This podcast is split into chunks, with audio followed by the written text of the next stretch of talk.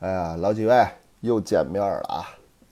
这儿吧，咱不是更新了啊，这个是个广告小插曲儿，一小段儿啊，大伙儿就乎听听吧，完成个任务啊。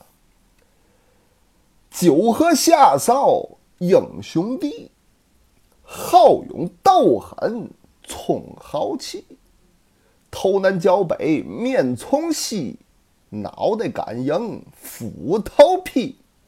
也有群杂跟单替，也有油锅当件儿立，铜皮铁骨金刚体，是要哪儿给哪儿全随你。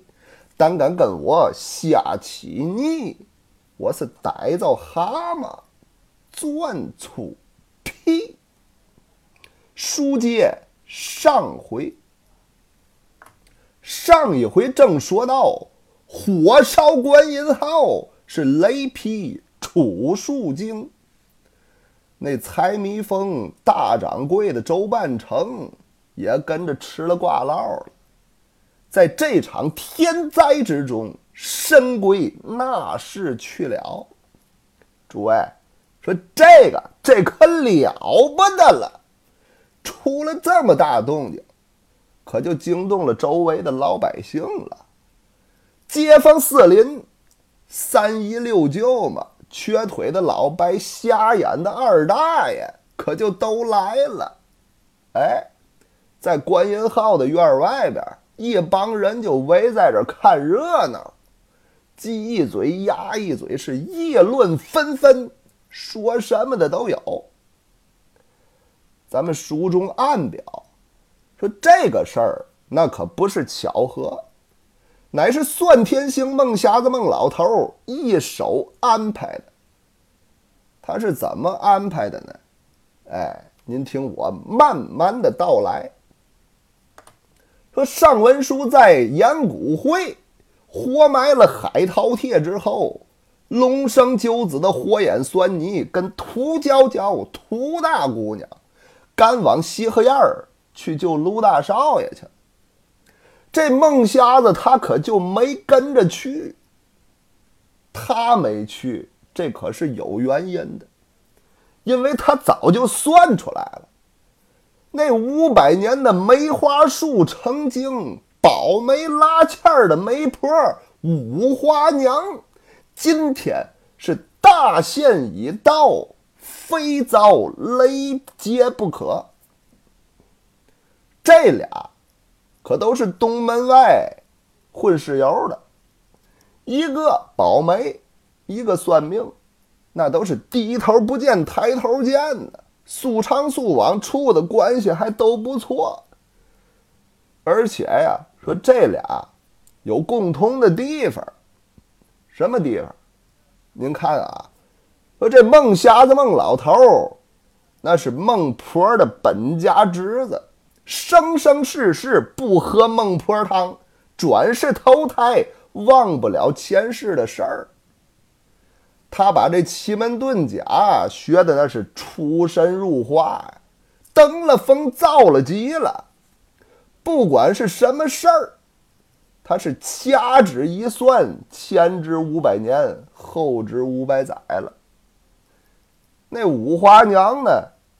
是修炼了五百来年的老梅花树。咱们不止一次提过，这树精藤怪有一种能耐，什么能耐？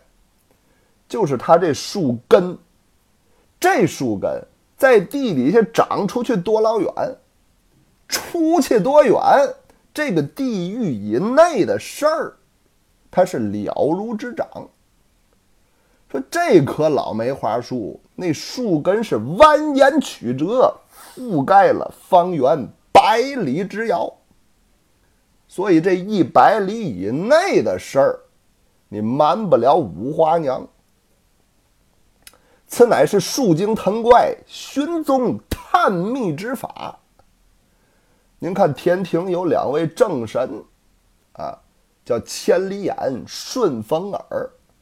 说这二位传说，那就是树精藤怪，后来修炼成功才位列的仙班。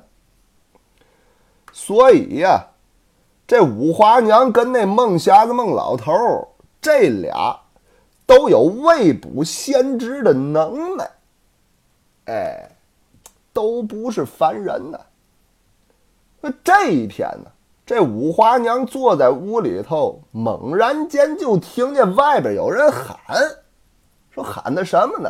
哎，是这么喊，说各位听友宝宝，赶紧拿起手机下载阿里旗下官方返利神器一淘 APP，在搜索框输入听友专属口令“金门怪谈”。领取八元购物红包，这一套购物车是完全同步淘宝、天猫啊！本来你想买的，在一淘还能领取超级返利。这五花娘一听，这说的都是什么？当时就觉着心绪不宁，说谁在外边这么乱喊呢？心里头一阵儿的翻腾，他赶紧运动。树精藤怪的寻踪探秘之法是一查究竟。说这么一查，他心里可就明白了，就知道今天这天劫是准得来，自己得遭雷劈，赶紧就得应对。所以他一早就骑在他那匹坐骑上等着了。等什么了？跑啊！咱们说过，他那匹坐骑那玩意儿叫巨须呀，最善于奔跑，论能耐比那龙种转世的千里独行特是不在一下。他之所以钱文书能在吕氏口收了这匹宝坐骑，那也是今天他命不该绝。是他的造化。再说这天劫，那可了不得了。说您看这电视剧里、神话小说里头，经常有妖精渡过天劫的描写，弄不弄就这个渡劫了，那个渡劫了。说实际上，能渡天劫的妖精，那都是万里挑一。这天劫可不光是打个雷那么简单，这个劫一般都伴随着各种的禁制。渡劫的妖精真好比被困八卦阵里一样，想跑那可就难了。说这会儿这五花娘看着这匹巨须神兽，她可就说了：“啊，说我今天这条老命。”那可就全靠你了，啊！说你今天拖出我这正东、正西、正南、正北、东南、东北、西南、西北，刀枪剑戟斧钺钩叉躺棍槊棒鞭锏锤刷拐子流星四门斗地锁子八卦连环阵，啊！这正唱着了，西北前天那片黑云彩可就来了。五花娘一看大事不好啊，两腿那么一使劲儿。这批巨须神兽可就跑起来了，您还别说，跑的是真够样儿。雷不正神驾着这块云彩，愣是追不上他。就这么着，连跑带颠就到了阳谷会了。正好算天星孟瞎子就在这儿等着了。俩人这一碰面可不要紧，这才引出来曹疯子求治痒痒病，五脊六兽。斗假佛。